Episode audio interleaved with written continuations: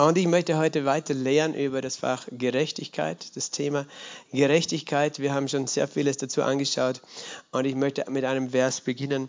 Äh, das ist Jakobus 2, Vers 26. Jakobus 2, 26. Wie der Leib ohne Geist tot ist, so ist auch der Glaube ohne Werke tot. Amen. Wie der Leib ohne Geist tot ist, wenn kein Geist in deinem Körper ist, dann ist er tot so ist auch der Glaube ohne Werke tot. Amen. Vater, ich danke dir für dein Wort und ich danke dir, dass du uns Wahrheit und Weisheit und Offenbarung gibst aus deinem Wort. Ich danke dir, dass du uns so sehr liebst und dass du so gnädig bist. Herr, dass du für uns sprichst, Herr, und zu uns sprichst und Herr, dass du uns aufbaust durch dein Wort. Und Herr, ich bete, dass du mir hilfst zu lernen und dass du uns hilfst zu empfangen, zu verstehen, was du uns sagen möchtest. In Jesu Namen. Amen. Wir haben geredet ganz viel darüber, dass wir aus Glauben gerechtfertigt sind, oder?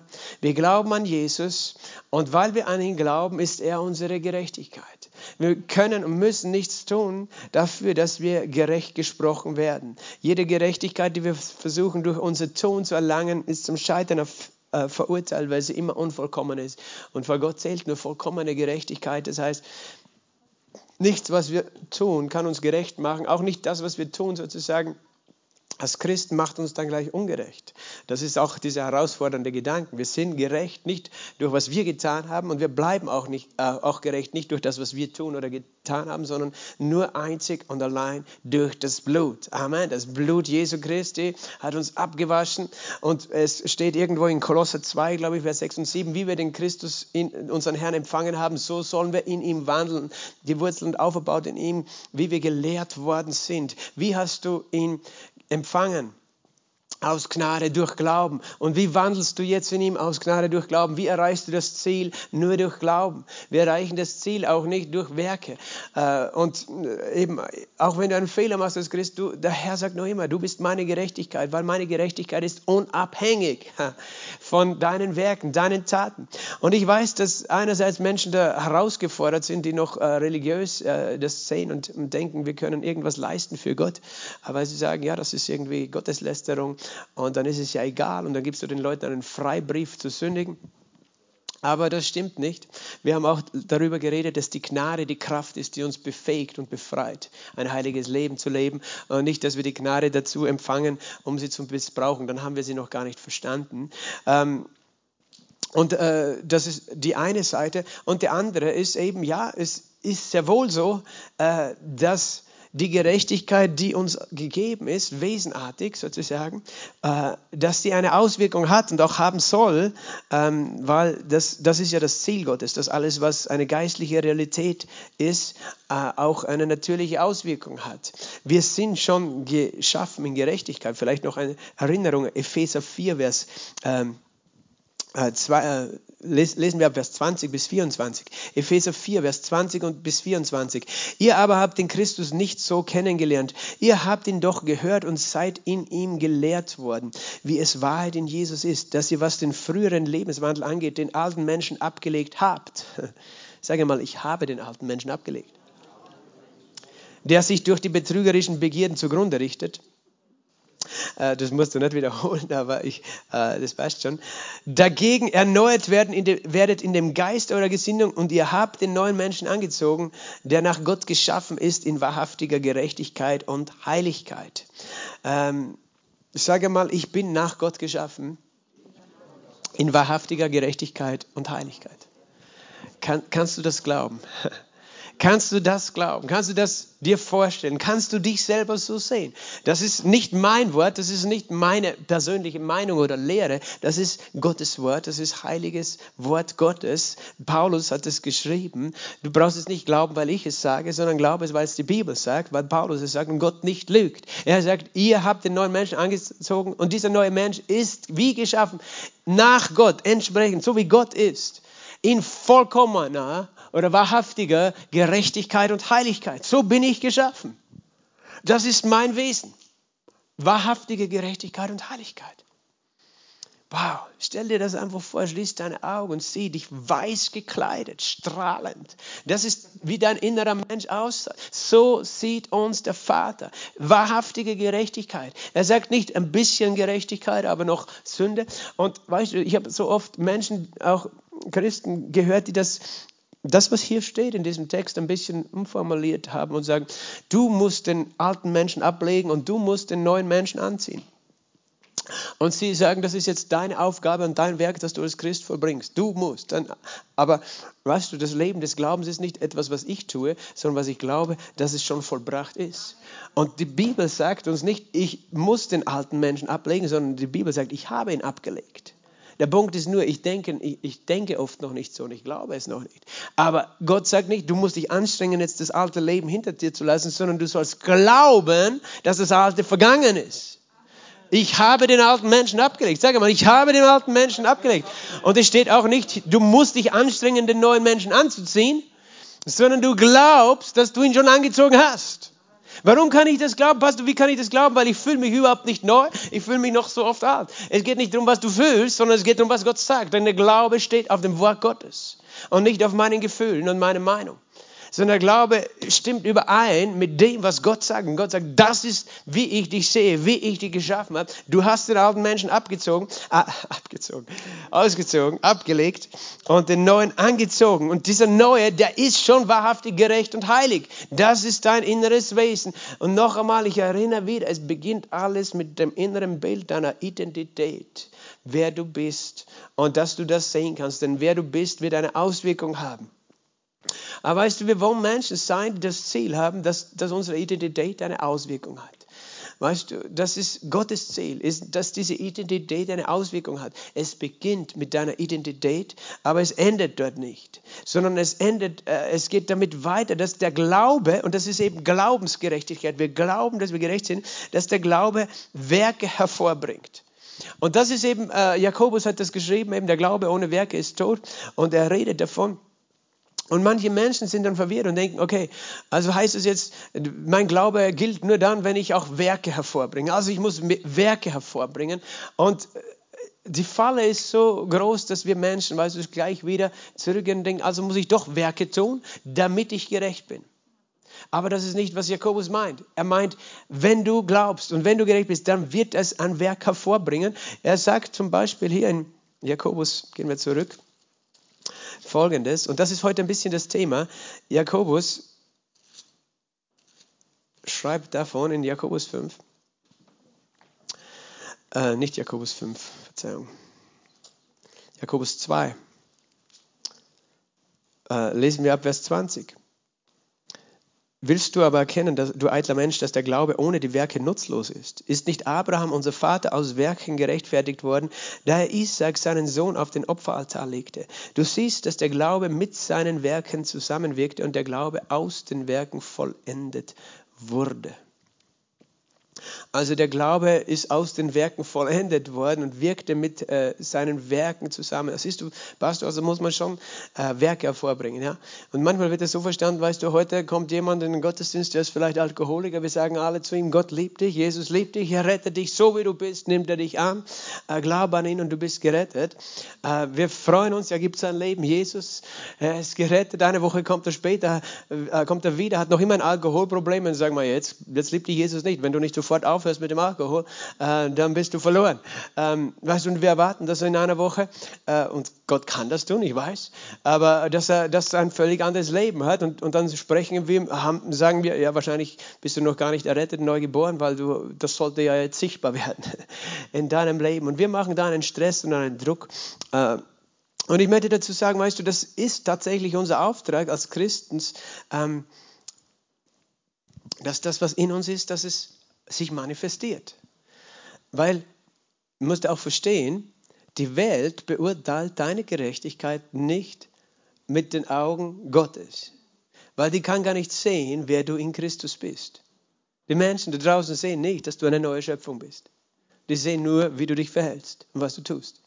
Das heißt, es gibt eine Gerechtigkeit vor Gott. Das ist die, die ist rein durch Glauben, weißt du? Die Gott uns gibt. Aber vor den Menschen auf der horizontalen Ebene, das ist den Menschen egal, ob du aus Glauben gerecht bist. Die beurteilen nur, was tust du, was tust du nicht. Und die werden dich immer auch so beurteilen. Und, und weißt du, unser Ziel ist, Gott zu verherrlichen in dieser Welt. Und wenn wir auf dieser Ebene einfach uns benehmen, weißt du, wenn wir, wenn wir an, an, Jesus glauben, aber für den Teufel leben oder wie der Teufel lebt auf dieser Welt, dann werden die Menschen das nicht verstehen. Oder?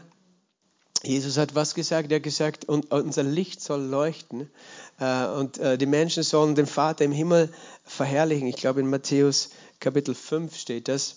Matthäus 5, Vers 16, so soll euer Licht leuchten vor den Menschen, damit sie eure guten Werke sehen und euren Vater, der in den Himmeln ist, verherrlichen. Also gute Werke sind noch immer gut. Manche Christen denken, nur weil wir als Glauben gerecht sind, brauchen wir keine guten Werke. Aber der Punkt ist, wofür sind die guten Werke? Die sind nicht dazu da, dass du dir vor Gott irgendetwas verdienst, irgendeine Gerechtigkeit verdienst. Aber gute Werke sind noch immer gute Werke die ein Licht sind für Menschen, die Gott nicht kennen, weil sie beurteilen dich daran. Äh, auch Römer 6 zeige ich dir. Römer 6. Und wir haben ja einmal schon gelesen in Römer 6, Vers 1 bis 11, das lese ich jetzt nicht mehr, wo es mit 11 schließt, mit haltet euch tot für die Sünde, Gott aber für Leben für Christus, wo es heißt, der alte Mensch ist ja gestorben, du bist ein neuer Mensch, mit Christus auferstanden. Aber dann geht er weiter und sagt in Vers 12, so herrsche nun nicht die Sünde in eurem sterblichen Leib, dass es seinem Begierde gehorche. Also das liegt in deiner Macht, in deiner Verantwortung, dass du deinen Leib, deinen Körper, dein Fleisch beherrschst und Gott möchte nicht, dass die Sünde noch in deinem Leib herrscht. Aber, da, aber weißt du, kipp jetzt nicht da hinein, dass du denkst, aha, wenn, wenn noch irgendwo Sünde in meinem Leben ist, dann liebt Gott mich nicht oder dann bin ich nicht mehr gerecht. Nein, das ist nicht das Motiv dahinter. Wir versuchen uns nicht etwas zu verdienen. Und doch sagt er dann auch in Vers 13, stellt euch nicht auch nicht eure Glieder der Sünde zur Verfügung als Werkzeuge der Ungerechtigkeit. Stellt euch selbst Gott zur Verfügung als Lebende aus den Toten. Und stellt deine Glieder Gott zur Verfügung als Werkzeugen der Gerechtigkeit. Das heißt, ich kann mich entscheiden, Gott, ich stelle meine Glieder dir zur Verfügung. Aber noch einmal, es beginnt damit, dass du weißt, ich bin gerecht. Und ich bleibe gerecht, auch wenn ich noch Fehler habe oder in meinem Tun, in meinen Werken. Aber diese Werke, weißt du, die verherrlichen Gott. Äh, wenn, sie, wenn sie eben aus ihm sind, aber sie, sie, sie, sie, sie verherrlichen Gott nicht, wenn ich nach meinem Fleisch lebe. Und dann sagt er eben noch, denn die Sünde wird nicht über euch herrschen, denn ihr seid nicht unter Gesetz, sondern unter Gnade und gibt uns eben dieses Heilmittel ähm, für die Gnade. Und weiter unten heißt in Vers 18, freigemacht von der Sünde seid ihr Sklaven der Gerechtigkeit geworden. Ja, erklär uns nochmal, du bist schon freigemacht von der Sünde. Jetzt bist du ein Sklave der Gerechtigkeit. Im Sinn von, du bist gefangen von dieser Gerechtigkeit. Das ist nicht eine negative äh, Bedeutung darin, so im Sinn von Hilfe, Gott zwingt mich zu irgendwas, sondern einfach, es ist so, äh, diese Gerechtigkeit bleibt bei dir. Sie verlässt dich nicht. Äh, dann sagt er eben, ich rede menschlich um der Schwachheit eures Fleisches. Und er wiederholt das, wie ihr eure Glieder früher der Unreinheit und der Gesetzlosigkeit zur Gesetzlosigkeit als Sklaven zur Verfügung gestellt habt, so stellt eure Glieder jetzt der Gerechtigkeit zur Heiligkeit als Sklaven zur Verfügung. Und er gibt uns einen Auftrag, aber dieser Auftrag, der ist nicht von Angst motiviert. Er ist nicht motiviert davon, weil sonst wird Gott euch bestrafen, weil sonst äh, verliert ihr euer ewiges Leben, sondern weil wir eben verstehen, wer wir geworden sind. Äh, und er erinnert, denn als ihr Sklaven der Sünde wart, da wart ihr frei gegenüber der Gerechtigkeit. Welche Frucht hattet ihr damals? Dinge, Vers 21, derer ihr euch jetzt schämt. Denn das Ende davon ist der Tod. Weißt du, wir schämen uns ja für die Dinge, die wir getan haben im Fleisch. Da sind wir nicht stolz drauf, hoffentlich. Äh, jetzt aber von der Sünde frei gemacht und Gottes Sklaven geworden, habt ihr eure Frucht zur Heiligkeit, also das Ende ewiges Leben. Also ja, es gibt diese sozusagen Gerechtigkeit aus Werken, aber das ist nicht eine Gerechtigkeit, die wir verdienen, sondern es ist die Gerechtigkeit einerseits, die die Menschen wahrnehmen und sehen an uns. Und es ist andererseits, weil äh, das dann anfängt, unser Leben äußerlich übereinzustimmen mit dem, was wir innerlich geworden sind. Und wenn wir diese Gerechtigkeit vor Augen haben, ähm, dann ist es die Frucht aber es ist nicht so, dass wir eben diese Gerechtigkeit innerlich dadurch erlangen, dass wir uns äußerlich anstrengen, gut zu sein. Äh, auch wenn du weiterblätterst zu Römer 8, Vers, 2, äh, Vers 12, da sagt er auch was Interessantes. äh, 12 und 13, so sei, sind wir nun Brüder nicht dem Fleisch Schuldner, um nach dem Fleisch zu leben. Du bist nicht schuldig, dem Fleisch, nach dem Fleisch zu leben. Denn Fleisch wird immer Impulse haben und immer Dinge tun wollen gegen Gott. Das ist so. Und du als Christ, ich gebe dir eine Sache, eine Wahrheit, weißt du, die dir vielleicht helfen will. Du brauchst dich nicht dafür schämen, dass du noch ein Fleisch hast in dieser Welt. Du brauchst dich nicht, Gott weiß das, dass wir noch ein Fleisch haben. Und was meine ich damit? Ein, ein Leib äh, und ein irdisches Blut sozusagen, in dem sozusagen noch äh, etwas von diesem Gift der Sünde schwimmt, das noch sozusagen irdische Impulse, Tendenzen äh, von Stolz, Egoismus und so weiter hat. Wenn du das noch in dir vorfindest als Christ, heißt es nicht, dass du kein Christ bist oder nicht gerecht bist oder nicht neugeboren. Das heißt nur, dass wir noch nicht einen verherrlichten Leib haben, weißt du? Weil wenn wir den eines Tages haben oder wenn wir eben mit dem Geist diesen Körper verlassen, dann haben wir dieses Problem nicht mehr. Aber solange wir in diesem Körper sind, haben wir das und dafür brauchst du dich nicht schämen. Das ist eine ganz natürliche Sache, wenn du so möchtest, bis Jesus wiederkommt oder bis wir eben in den Himmel gehen zu ihm. Und aber du sollst wissen, ich habe eine Verantwortung. Ich kann mich entscheiden, nach meinem Fleisch zu leben oder nach meinem Geist. Er sagt, und da gibt es noch einen guten Tipp, denn wenn ihr nach dem Fleisch äh, lebt, so werdet ihr sterben. Wenn ihr aber durch den Geist die Handlungen des Leibes tötet, werdet ihr leben. Und auch nur vielleicht so nebenbei gesagt, hier steht nicht, wenn du nach dem Fleisch lebst, wirst du deine Errettung verlieren. Manche Leute lesen das hier hinein. Es heißt, du wirst sterben insofern wie alles, was die Impulse deines Fleisches sind, ist zerstörerisch und am Ende tödlich. Ist nicht gut. Weißt du, wenn ich nach dem Fleisch lebe, wenn ich in Ehebruch gehe, zerstöre ich meine Familie, meine Ehe. Das, äh, wenn, ich, wenn ich nach dem Fleisch lebe, weißt du, Drogen im Alkohol, was auch immer, zerstöre ich meinen Körper. Es hat immer, die Sünde führt immer in den Tod. Aber das heißt, in dem Fall steht es nicht in den ewigen Tod. Und ich habe letztes Mal schon geredet über diese ewige Sünde. Ähm, ich will das jetzt nicht nochmal erklären. Äh, aber nur, dass du verstehst, Sünde hat immer negative Auswirkungen. Aber Sünde heißt nicht, dass ich sofort meine Gerechtigkeit verliere, wie manche eben falsch verstehen. Oder wenn sie denken, wenn ich noch Sünde tue, dann kann das nicht sein, dass ich schon wirklich gerecht bin. Nein, du hast noch ein Fleisch, aber geh mit deinem Fleisch um, lebe nach dem Geist, folg dem Heiligen Geist. Das ist eigentlich das ganze Kapitel Römer 8. Geht darum, dass wir lernen, vom Geist geleitet äh, zu leben vom Heiligen Geist geleitet zu leben. Äh, gehen wir auch zum Johannes, äh, zum ersten Johannesbrief. Und da heißt folgendes, äh, in Johannes, 1. Johannesbrief Kapitel 2, Vers 29, hör gut zu, was da steht. Wenn ihr wisst, dass er gerecht ist, so erkennt auch, dass jeder, der die Gerechtigkeit tut, aus ihm geboren ist. Und äh, dann könnte man jetzt meinen, aha, interessant. Jeder, der die Gerechtigkeit tut, ist aus ihm, aus Jesus, aus Gott geboren, ist neu geboren. Das ist auch ein interessanter Vers und es geht dann noch weiter, auch in diesem äh, Kontext. Wir müssen jetzt aufpassen, dass wir das nicht falsch interpretieren. Weißt du, es gibt Menschen, die tun gerechte Dinge, aber die sind gar keine Christen, die sind gar nicht von neu geboren. Es gibt Menschen, die viele gute Dinge tun, gerechte Dinge tun. Aber nicht jeder, der sozusagen einfach nur gerechte Dinge tut, ist von neu geboren. Das wissen wir. Weil wir wissen, neu geboren ist nur jeder, der Jesus aufnimmt. Der an ihn glaubt, der, wird, äh, der seinen Namen anruft, äh, der ist von neu geboren, aber nicht jeder, der einfach nur gerechte Dinge tut. Also kann es nicht heißen, sozusagen, dass automatisch jeder, der etwas Gerechtes tut, von neu geboren ist. Zuerst einmal die Gerechtigkeit, von der Johannes hier redet, ist die Gerechtigkeit, an Jesus Christus zu glauben und einander zu lieben. Weil das sind die zwei Gebote, die er erwähnt im Johannesbrief. Es geht letztlich um, zuerst einmal, es beginnt also mit dieser eine Gerechtigkeit, die du tust, nämlich an Jesus glauben. Das ist deine Gerechtigkeit. Ich glaube an Jesus. Jeder, der die Gerechtigkeit tut, weil, er, weil der ganze Brief ja darum geht, dass es Menschen gibt, die Jesus als den im Fleisch gekommenen Gott ablehnen.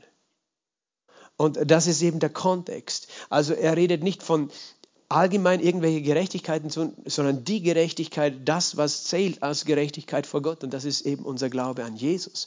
Äh, aber natürlich hat es auch damit zu tun, dass unsere Gerechtigkeit, die in uns ist, sichtbar wird. Und jemand, weil er sagt ja auch in dem Kontext, wer seinen Bruder hasst, ist in der Finsternis. So steht im Kapitel 2, Vers 11. und wandelt in der Finsternis und weiß nicht, wohin er geht, weil die Finsternis seine Augen verblendet hat. Also wenn du dich selbst für einen, einen Christ hältst, aber eigentlich bist du voller Hass und, und, und kann sein, dass, weißt du, dann, dann Glaube nur ein Lippenbekenntnis ist, aber nicht eine Herzenssache.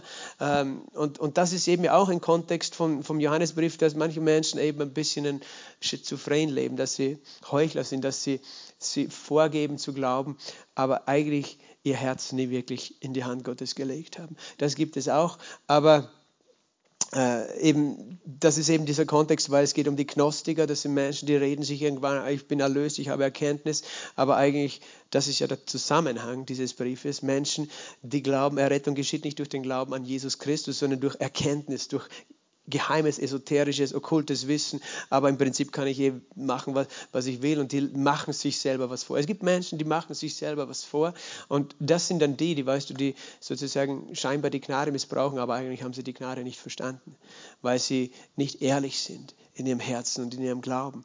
Und das, das, das, auf das spielt er hier an. Ähm, aber er geht dann weiter äh, in Vers 4 sagt er folgendes, jeder, der die Sünde tut, tut auch die Gesetzlosigkeit und die Sünde ist der, die Gesetzlosigkeit.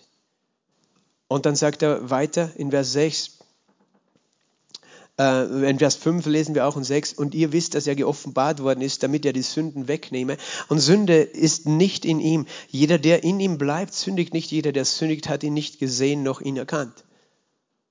Und das ist jetzt eigentlich dasselbe Thema, jeder, der sündigt, hat ihn nicht gesehen und nicht erkannt. Und jetzt, wenn du das als unreifer junger Christ liest, denkst du dir, puh, ich habe ja heute was falsch gemacht.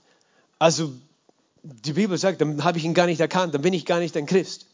Aber das ist wieder nicht der Kontext, weil der Kontext sagt, es geht um die Gerechtigkeit und die eine Sünde. Die eine Sünde ist die Sünde, Christus abzulehnen als den Löser, nicht an ihn zu glauben, als wer er ist, nicht als an ihn zu glauben als der, der in Fleisch gekommen ist, um für meine Sünden zu sterben, sondern ich sage, ich habe keine Sünde.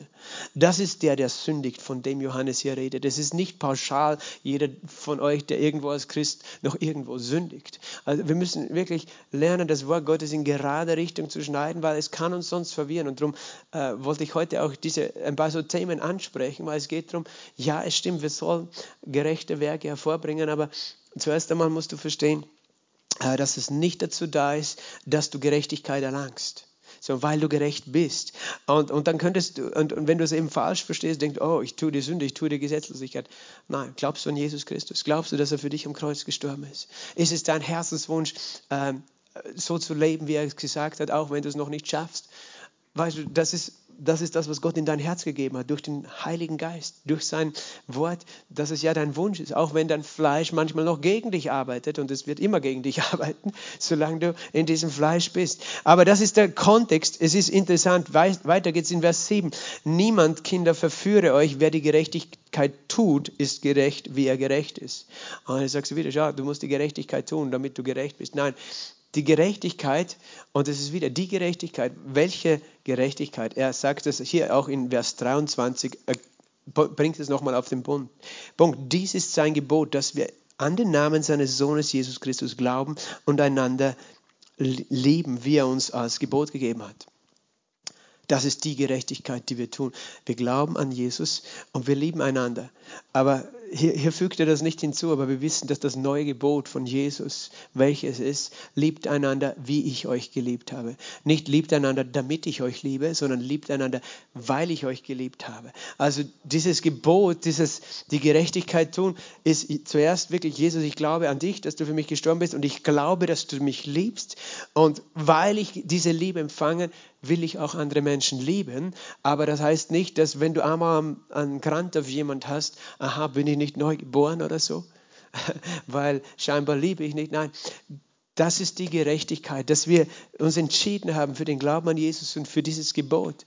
Jesus, ich möchte leben, so wie du mich geliebt hast. Nicht ich liebe oder ich tue ein Gebot, damit du mich liebst. Verstehst du? Großer Unterschied. Es ist ein kleiner klein, also rein mit den Worten, es ist nur ein kleiner Unterschied in sprachlich, aber ein großer Unterschied in der Auswirkung, weil Gott möchte nicht, dass du verwirrt bist und wenn du diese Bibelverse liest, ah, vielleicht bin ich doch nicht gerecht, weil Gott sagt ja, ich muss die Gerechtigkeit tun. dann, dann musst du wieder wissen, von was redet Johannes hier? Von welcher Gerechtigkeit redet er? Er sagt, wer die Sünde tut, ist aus dem Teufel, denn der Teufel sündigt von Anfang an. Er hat gegen Gott rebelliert, er hat Gott abgelehnt. Hierzu ist der Sohn Gottes geoffenbart, dass er die Werke des Teufels vernichte. Amen. Darüber hat der Pedro gepredigt am Sonntag. Jeder, der aus Gott geboren ist, hör Gott zu, tut nicht Sünde. Denn sein Same bleibt in ihm und er kann nicht sündigen, weil er aus Gott geboren ist. Hieran sind offenbar die Kinder Gottes und die Kinder des Teufels. Das ist auch eine brutale Aussage. Es gibt nur zwei Kategorien von Menschen, Kinder Gottes und Kinder des Teufels. Nichts dazwischen. Ich war mal ein Kind des Teufels, aber ich bin es nicht mehr. Halleluja! Ich bin ein Kind Gottes. Ich war ein Kind des Teufels, weil ich Jesus nicht angenommen hatte. Aber jetzt bin ich ein Kind Gottes. Äh, hieran sind offenbar die Kinder Gottes und die Kinder des Teufels. Jeder, der nicht die Gerechtigkeit tut, ist nicht aus Gott und wer nicht seinen Bruder liebt. Also die Gerechtigkeit ist der Glaube an Jesus Christus. Und das ist eben, wenn wir zurückgehen zu Vers 9, jeder, der aus Gott geboren ist, tut nicht Sünde. Lass dich nicht verwirren, wenn du noch einen Fehler machst. Denk nicht, aha, wenn ich, ein vollkommen, wenn ich wirklich neu geboren wäre, dann würde ich keine Sünde mehr tun. Nein, du tust, äh, es, es, gibt zwei Arten, diesen Vers zu erklären. Der eine äh, Auslegung ist meistens die, dass Menschen sagen, jeder, der aus Gott geboren ist, der, der tut nicht absichtlich permanent äh, dauernd Sünde. Der, der hat nicht den Wunsch, in Sünde zu leben dessen Ziel und dessen Wunsch ist es nicht, aber weißt du, ähm, ja, ich, mir ist es völlig egal, wenn ich in Sünde lebe. Wir, wir machen zwar Fehler, aber es ist nicht unser Wunsch, Fehler zu machen. Wir, wir, wir folgen manchmal dem Fleisch, aber es ist nicht unser Wunsch, äh, aus dem Fleisch zu leben, weil dein Geist, der ist ja vollkommen, der ist heilig und gerecht der ist versiegelt mit dem Heiligen Geist. So ein Marmeladeglas, das verschimmelt nicht, das bleibt, selbst wenn äußerlich noch nicht alles passt, aber da drinnen ist es sauber, in deinem Herzen, in deinem Geist. Dein innerer Mensch tatsächlich kann nicht sündigen. Der hat nicht das Bedürfnis zu sündigen. Dein Geist hat nicht den Wunsch, etwas Böses zu tun. Das ist die eine Seite, sondern dein Geist hat immer den Wunsch, etwas Gutes zu tun. Dein innerer Mensch, und das ist wichtig, dass du das verstehst. Mein Herz, das neu geschaffen ist, das gerecht und heilig ist, will nur Gutes tun. Überzeug dich davon, überzeug dein Herz davon. In meinem Innersten ist nur der Wunsch, heilig zu leben und gerecht zu sein. Weil wenn du denkst, nur weil dein Fleisch, weißt du, diese Impulse hat, Dinge zu tun, die nicht heilig, nicht gerecht sind, denkst du, ja, wahrscheinlich ist in meinem Innersten noch nicht, bin ich nicht neu geboren. Nein, der Neugeborene hat den Wunsch, in seinem Herzen nicht Böses zu tun. Und so gesehen kann er nicht sündigen im Sinn von aus seinem Innersten. Das ist nicht, wer du wirklich bist. Verstehst du? Der Mensch, der du wirklich bist, der hat nicht den Wunsch zu sündigen. Dein Fleisch bringt dich in Versuchung und du folgst deinem Fleisch und du kannst deinem Fleisch folgen, aber du, das ist ja nicht wer du bist. Da sind wir wieder bei diesem Punkt. Geist, Seele, Leib. Der Mensch ist Geist, hat eine Seele, wohnt in einem Körper. Und wenn wir das nicht unterscheiden können, nochmal wiederhole ich das. Du bist ein Geist, hast eine Seele und wohnst in einem Körper. Du bist Geist. David hat gesagt, lobe den Herrn meine Seele. Wer hat da zu wem gesprochen? Sein Geist zu seiner Seele. Das heißt, in deiner Seele sind verschiedene Gefühle, Gedanken, die so, nimmt die Impulse auf, einerseits von deinem Geist, aber auch von deinem Fleisch. Und vielleicht in deiner Seele sind manchmal Dinge, wo, wo, wo deine Seele vielleicht irgendwie sündigen will. Aber das ist nicht, wer du bist. Du bist nicht deine Seele. Manche Menschen definieren sich nur über die Seele. Sie sagen, ich bin, wie, was ich fühle und wie ich mich fühle. Oder ich bin, was ich sehe, was ich denke. Nein, du bist, was Gott sagt, wer du bist. Du bist eine neue Schöpfung, du bist Geist. Das ist eine Dimension höher oder tiefer, wie du das möchtest. Dein Geist, weißt du, ist nicht dasselbe wie deine Seele und dein Geist kann und will nicht sündigen. Das heißt, so gesehen, äh, jeder, der aus Gott geboren ist, tut nicht Sünde. Dein innerer Mensch ist nicht der, der sündigt. Du, dein innerer Mensch wird nicht sagen, mach das Böse oder so oder so, aber dein Fleisch wird dich dazu verleiten. Also das ist schon mal gut zu wissen, wenn du weißt, ich bin noch immer gerecht, selbst wenn ich noch diese sündigen Tendenzen vernehme. Aber dann heißt es auch noch eben, er kann nicht sündigen, weil er aus Gott geboren ist oder er tut nicht Sünde. Was meint Johannes wieder? Das ist die zweite Seite von diesem Vers.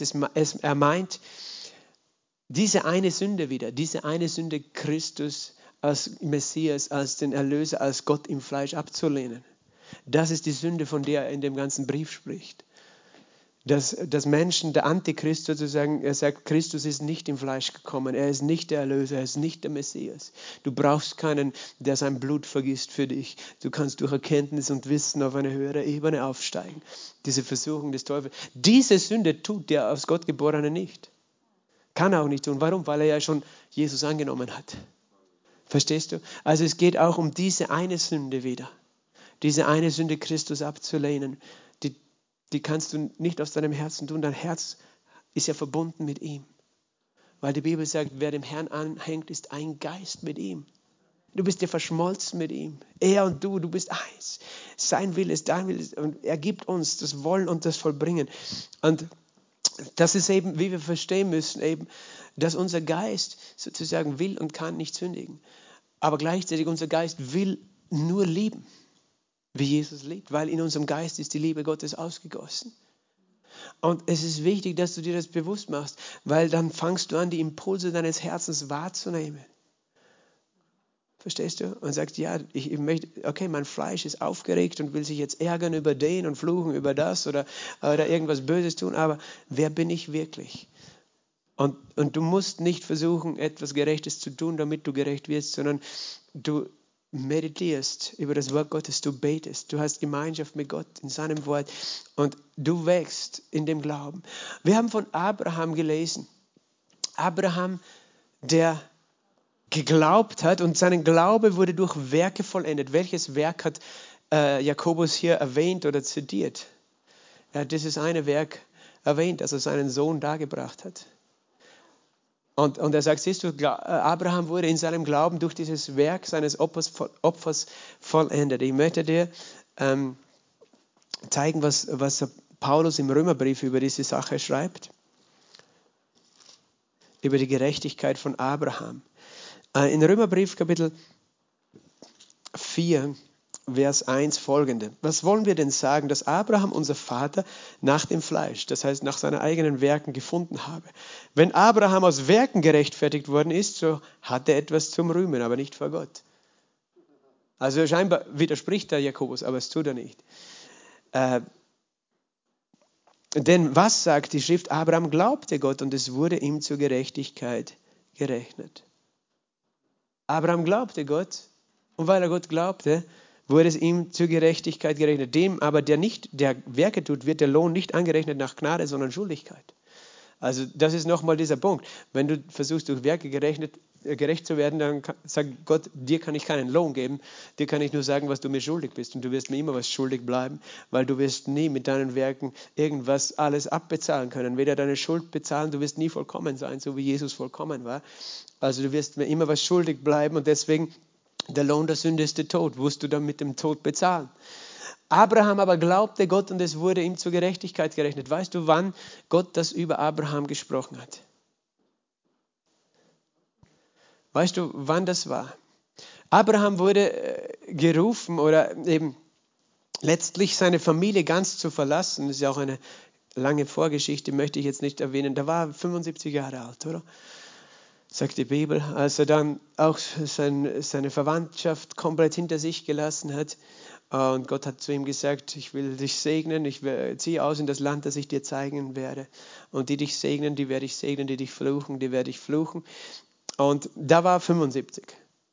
Und dann gab es äh, ja das, dass Abraham äh, gehadert hat, ein paar Jahre später. Und wir können ausrechnen, wann das war, weil das war im 1. Mose 15. Äh, da hat, hat er gejammert, er hat gesagt, Gott, du hast mir verheißen, meine Nachkommenschaft wird gesegnet sein, aber ich habe ja sowieso keinen Sohn. Der einzige, den ich habe, ist mein hausgeborener Sklave, Eliezer. Der wird alles erben, aber ich habe keinen Sohn. Und dann geht, äh, sagt Gott zu Abraham, komm raus in die Wüste, schau den Sternenhimmel an und sieh die vielen Sterne am Himmel und blicke doch auf zum Himmel und zähle die Sterne, wenn du sie zählen kannst. Das ist 1. Mose 15, Vers 5. Zähle die Sterne, wenn du sie zählen kannst. Und er sprach zu ihm, so zahlreich, das Wort zahlreich ist eigentlich hinzugefügt, wird deine Nachkommenschaft sein. Und dann heißt es, und er glaubte dem Herrn und er rechnete es ihm als Gerechtigkeit an.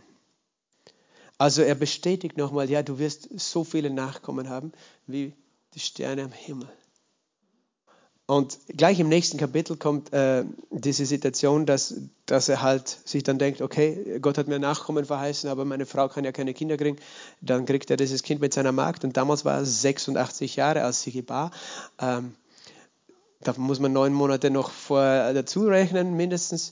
Also neun Monate, das heißt, wahrscheinlich war mindestens, äh, also höchstens 85 Jahre alt, als diese Situation mit Gott war. Irgendwann zwischen seinem zwischen 75. und 85. Lebensjahr hat Gott ihn für gerecht erklärt. Okay? Merkt ihr diese? Äh, ich sage mal vielleicht was 82, 83, 84. Ich habe einen Grund, warum ich für 82 glaube, aber das erkläre ich dir jetzt nicht. Das wäre zu kompliziert. Ähm, aber sagen wir mal, er hat 82 Jahre, maximal 85 Jahre alt. Ähm, da hat, hat er rausgeschaut, Gott hat gesagt, so wie diese Sterne am Himmel, so wird deine Nachkommenschaft sein. Abraham glaubte Gott und es wurde ihm gerecht, zur Gerechtigkeit gerechnet. Hast du schon mal überlegt, wie gewaltig, weil im Prinzip wir glauben, weil wir wissen, Jesus hat sein Blut vergossen. Wir glauben, dass Jesus sein, äh, das Opfer war und das wird uns zur Gerechtigkeit gerechnet, dass wir glauben, dass jemand unsere Schuld getragen hat. Abraham glaubte einfach eine Verheißung Gottes. Und Gott sagt, weil du mir glaubst, nenne ich dich genauso gerecht.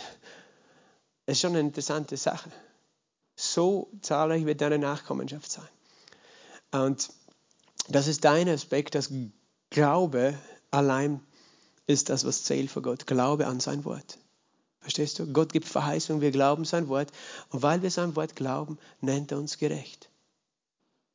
Glaube den Ausdruck, dass wir ihm vertrauen, dass wir mit ihm in Beziehung leben. Aber im, im Hebräischen ist da noch ein bisschen ein Geheimnis drinnen in dieser Aussage.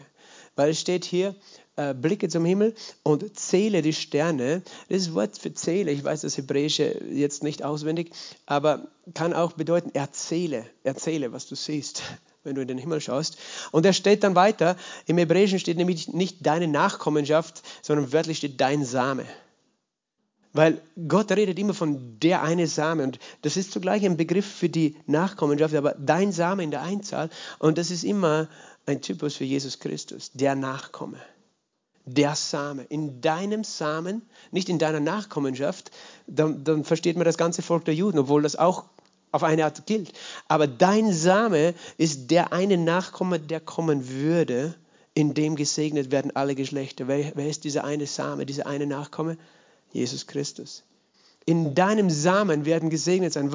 Äh, das heißt, weil Jesus eben äh, kommen würde. Das heißt, da steht schon mal, äh, so wird dein Same sein. Und es steht, das Wort zahlreich steht gar nicht da im Hebräischen. Obwohl wir wissen, die Sterne sind zahlreich und die Bibel das auch bestätigt, deine Nachkommenschaft wird sein wie die Sterne am Himmel und wie der Sand am Meer. Und das sind die geistlichen und die natürlichen Nachkommen.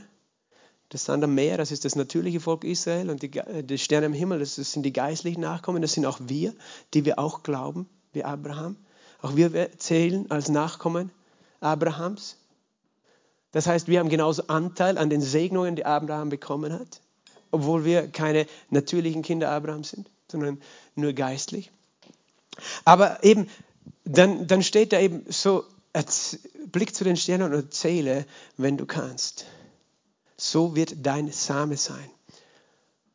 Und da ist ein Geheimnis, es gibt ein Buch, das heißt Das Evangelium in den Sternen. So heißt es, glaube ich, auf Deutsch. Ich weiß nicht, wie das, ich weiß den Autor jetzt nicht auswendig. Aber das Geheimnis ist ja das, dass Gott die Sterne an den Himmel gesetzt hat zur Bestimmung von Zeiten und auch als Zeichen für die Menschen. Die Sterne sind nicht am Himmel, äh, weißt du, so wie die Astrologie sagt, die Sterne beeinflussen dein Leben, im Sinn von die Energien der Sterne beeinflussen dich, nein, aber Gott gibt Zeichen in den Sternen, oder? Er hat ja auch bei der Geburt seines Sohnes hat ein Stern gezeigt, dass da der König geboren ist. Das sind Zeichen in den Sternen. Die, die Sterne reden, die ganze Schöpfung verkündet, was das Evangelium. Und interessant ist, äh, dass, dass die Menschen seit Urzeiten in den Sternen Bilder angefangen haben zu sehen. Wir nennen das Sternbilder. Und da gibt es verschiedene Sternbilder. Und eigentlich sind die nicht dazu da, dass wir da jetzt an Astrologie glauben und denken, aha, wenn ich in dem Sternbild geboren bin, dann bin ich irgendwie so oder so. Oder dann habe ich heute so einen schlechten Tag. Aber, weißt du, das jüdische Jahr beginnt wann? Im September. Weißt du, welches Sternbild da ist? Die Jungfrau. Dein Same wird so sein wie dieser Sternzeichenkreis. Es beginnt mit einer Jungfrau und weißt du, was, was für ein Sternzeichen im August ist? ein Löwe. Es endet mit dem Löwen von Juda. Und dazwischen kommen ein paar andere Dinge. Weißt du, wie im April zum Beispiel ist er wieder, weil, äh, weil Jesus ist das Schlachtopfer. Und im, dann gibt es den Zwilling. Warum der Zwilling? Weil Jesus ist 100% Gott und 100% Mensch. Und man kann, man kann sich da hineinbegeben äh, und eigentlich in den Sternbildern sehen, dass Gott der ganzen Schöpfung, das Evangelium und dass er letztlich dem Abraham das verkündigt hat.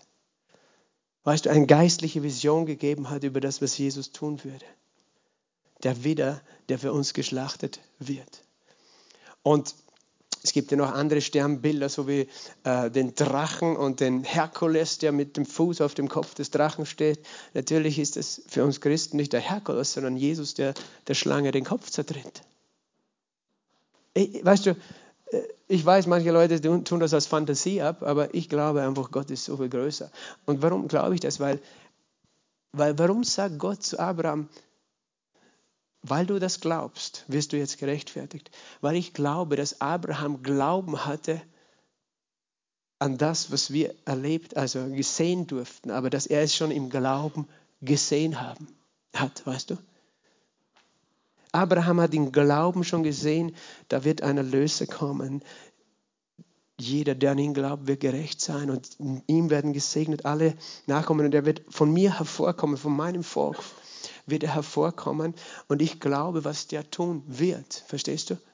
Und Gott rechnet es ihm zur Gerechtigkeit. Das steht nicht explizit im Text, aber es ist angedeutet in diesem Text. Und Jesus hat es auch bestätigt, als er gesagt hat, Abraham, euer Vater, sah meinen Tag und jubelte.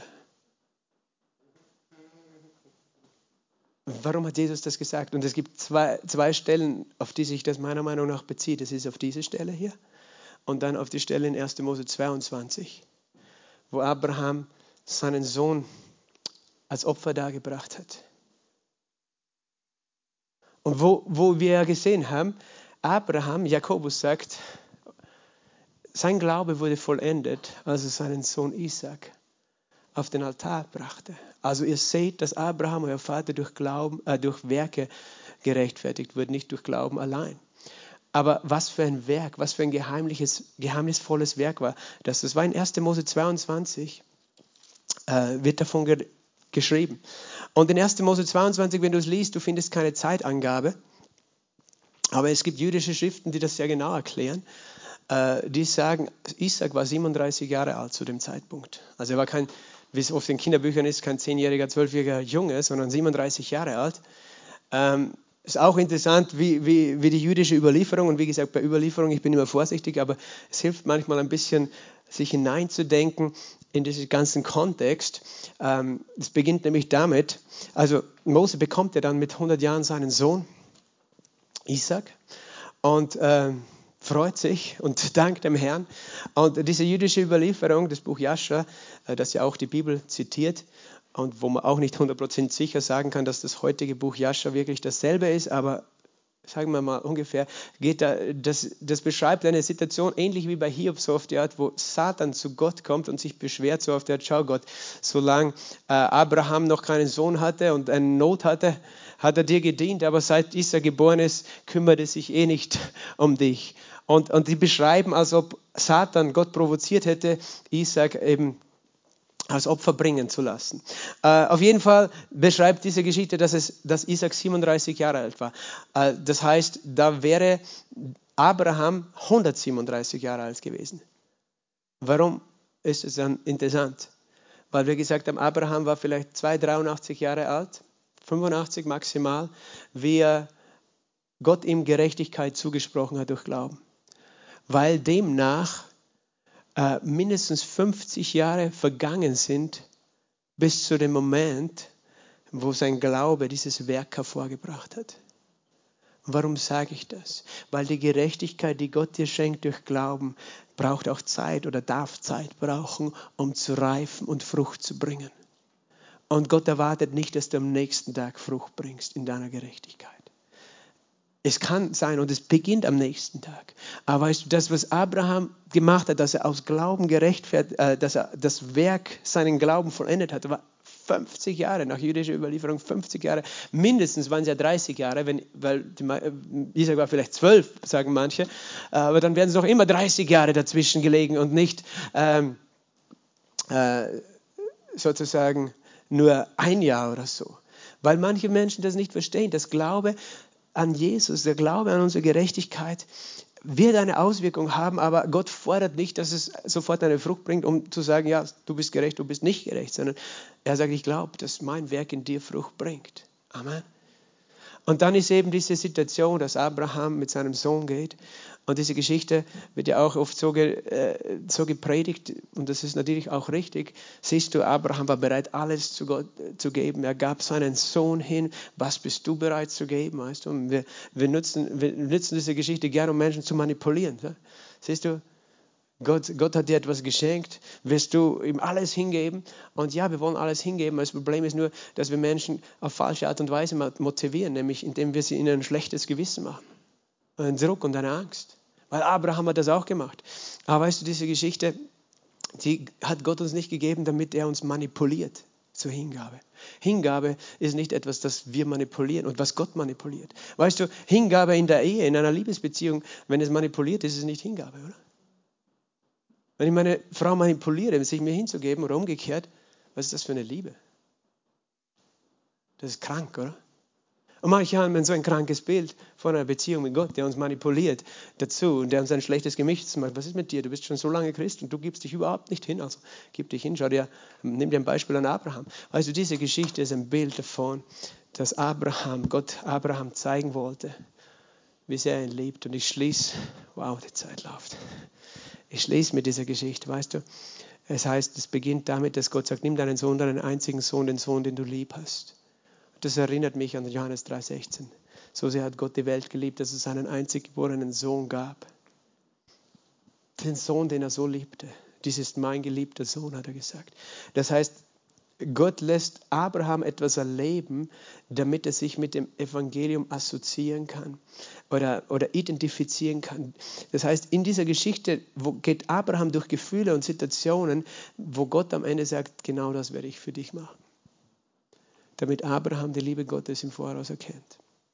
Und dann, dann heißt es eben, leg ihm das Holz auf die Schultern und er tragt das Holz auf die Schultern, wo?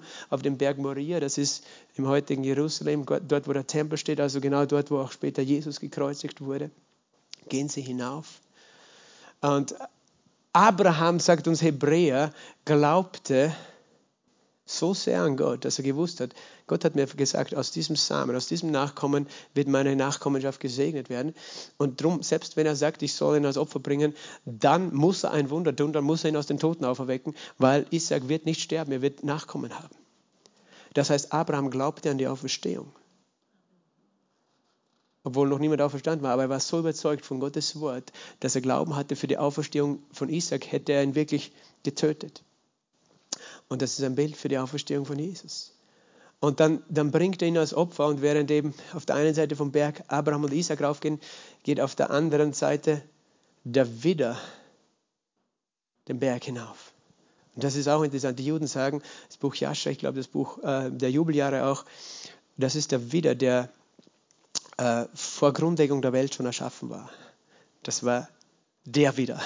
Und wir wissen, dass Jesus das Lamm ist, das geschlachtet ist vor Grundlegung der Welt. Ähm, auf jeden Fall, ähm, der verfängt sich im Gestrüpp und während Abraham sein Messer hebt, äh, spricht der Engel, tu das nicht. Und Abraham erhob seine Augen und sah. Und dann heißt siehe, ein Widder hatte sich im Gestrüpp verfangen. Und dieses Abraham erhob seine Augen und sah. Weißt du, das kannst du genauso so interpretieren, dass Abraham sah den Tag Jesu und jubelte. Weil ich glaube, dass Abraham in dem Moment auch eine Vision hatte davon, dass Gott seinen Sohn geben würde, der für uns sterben würde. Und er glaubte es. Und er wurde zu, es wurde ihm zur Gerechtigkeit gerechnet. Und dieses Werk, das er getan hat, hat er getan im Glauben und im, getan aus Liebe. Und es ist ein Werk, das aus ihm hervorgekommen ist, aber dieses Werk war nicht dazu da, damit er gerecht ist, sondern weil er glaubte. Verstehst du? Weil er schon gerecht war. War motiviert, Gott dieses Werk darzubringen. Und dann sagt Gott zu Abraham, weil du das getan hast, deinen eigenen Sohn nicht verschont hast, äh, sage ich, äh, schwöre ich bei mir selbst, äh, in deinem Nachkommen, in deinem Samen werden sich segnen alle Geschlechter der Erde und er wird das Tor seiner Feinde in Besitz nehmen. Er wird das Sieger sein über den Tod und den Teufel und hat das verheißen und äh, es ist in Erfüllung gegangen. Im Galaterbrief wird eben darauf Bezug genommen von Paulus äh, in Galater äh, Kapitel 3 sagt er eben, Vers 16, dem Abraham wurden die Verheißungen zugesagt und seiner Nachkommenschaft. Und er spricht nicht und seine Nachkommen wie bei vielen, sondern wie bei einem und deinem Nachkommen und der ist Christus. Das ist Christus. Und so hat eben Abraham diese Verheißung empfangen aus Glauben und dieses Werk. Und das war eben der Punkt. Ja, wir sind berufen zu guten Werken, aber niemals damit wir etwas vor Gott verdienen, sondern weil wir schon gerecht sind, möchten wir Gerechtigkeit hervorkommen lassen. Aber diese Gerechtigkeit wird nicht hervorkommen, wenn wir uns selbst unter Druck setzen oder andere Menschen unter Druck setzen, sondern die Gerechtigkeit kommt nur hervor, wenn wir glauben, so wie Abraham glaubte. Und Abraham glaubte an einen Erlöser. Und das ist nur vielleicht der letzte Vers im Römer 4. Aber äh, lesen wir nochmal Römer 4, Vers 3. Abraham glaubte Gott, es wurde ihm zur Gerechtigkeit gerechnet. Vers 4, dem aber der Werke tut, wird der Sohn nicht angerechnet nach Gnade, sondern nach Schuldigkeit. Dem dagegen, der nicht Werke tut, sondern an den glaubt, der den Gottlosen rechtfertigt, wird sein Glaube zur Gerechtigkeit gerechnet. Was für einen Glauben hatte Abraham? Abraham hatte nicht einen Glauben, Gott rechtfertigt den, der gottesfürchtig ist. Weil das ist ja logisch. Ich glaube, dass Gott den rechtfertigt, der brav ist. Das steht aber nicht da. Es steht, Abraham glaubte, dass Gott den Gottlosen rechtfertigt. Da sind wir alle qualifiziert. Halleluja. Amen. Wir sind qualifiziert für die Gerechtigkeit, die aus Glauben gilt. Weil wir waren gottlos, aber Gott hat sich entschieden, den Gottlosen zu rechtfertigen. Und wenn wir das sehen können, dann sind wir so dankbar. Dann sind wir so dankbar, dass Gott uns Anteil gegeben hat Amen, an diesem Glauben Abrahams und an dem ewigen Leben. Und dass wir sagen, Gott, hier bin ich, sende mich. Amen. Weil wir ihn so sehr lieben. Wir geben uns hin aus Liebe. Wir geben uns hin, weil wir schon ihm gehören. Wir geben uns hin, weil wir erlöst sind, nicht weil wir unter Druck stehen von ihm. Amen. Halleluja. Vater, wir preisen dich, wir erheben dich und wir danken dir. Wir danken dir so sehr, Herr, für unseren Vater Abraham, unseren Glaubensvater. Und wie du ihn, Herr, zu dir gezogen hast. Und das ein Vorbild war. Und wir danken dir, Herr, dass du uns auch an einen Punkt führst, Herr, dass, dass der Glaube an, unsere, an die Gerechtigkeit, die du uns schenkst, diese Werke hervorbringt, dass wir bereit sind, alles hinzugeben. Aber wir danken dir, dass du das nicht tust aus Zwang, dass du uns nicht unter Druck setzt, dass du das nicht äh, tust, indem du uns sagst, äh, sonst sind wir nicht gerettet, sondern Du liebst uns und wir danken dir für den Heiligen Geist, der uns diese Gerechtigkeit groß macht in unserem Herzen, dass wir dir glauben können von ganzem Herzen, dass wir dich sehen können, so wie Abraham, der dich sogar in den Sternen des Himmels gesehen hat, dass wir dich sehen können, wie du von Anfang an das Lamm bist, das geschlachtet war vor Grundlegung der Welt, Herr. Herr, was für ein wunderbares Erlösungswerk. Herr, ich bete für jeden Einzelnen, Herr, Herr, dass diese Gerechtigkeit und diese Heiligkeit, in der wir geschaffen sind, groß große Frucht hervorbringt und ein Segen ist für diese Welt, Herr. Dass Menschen erkennen, es gibt einen guten Gott. Herr, dass wir tun, das, was aus unserem Inneren hervorfließt. Und das ist nicht Sünde, sondern Gerechtigkeit. Herr, dass Menschen unseren und unsere gerechten Werke sehen und unseren Vater im Himmel verherrlichen. Ich lobe dich, Vater, und ich preise dich in Jesu Namen. Amen.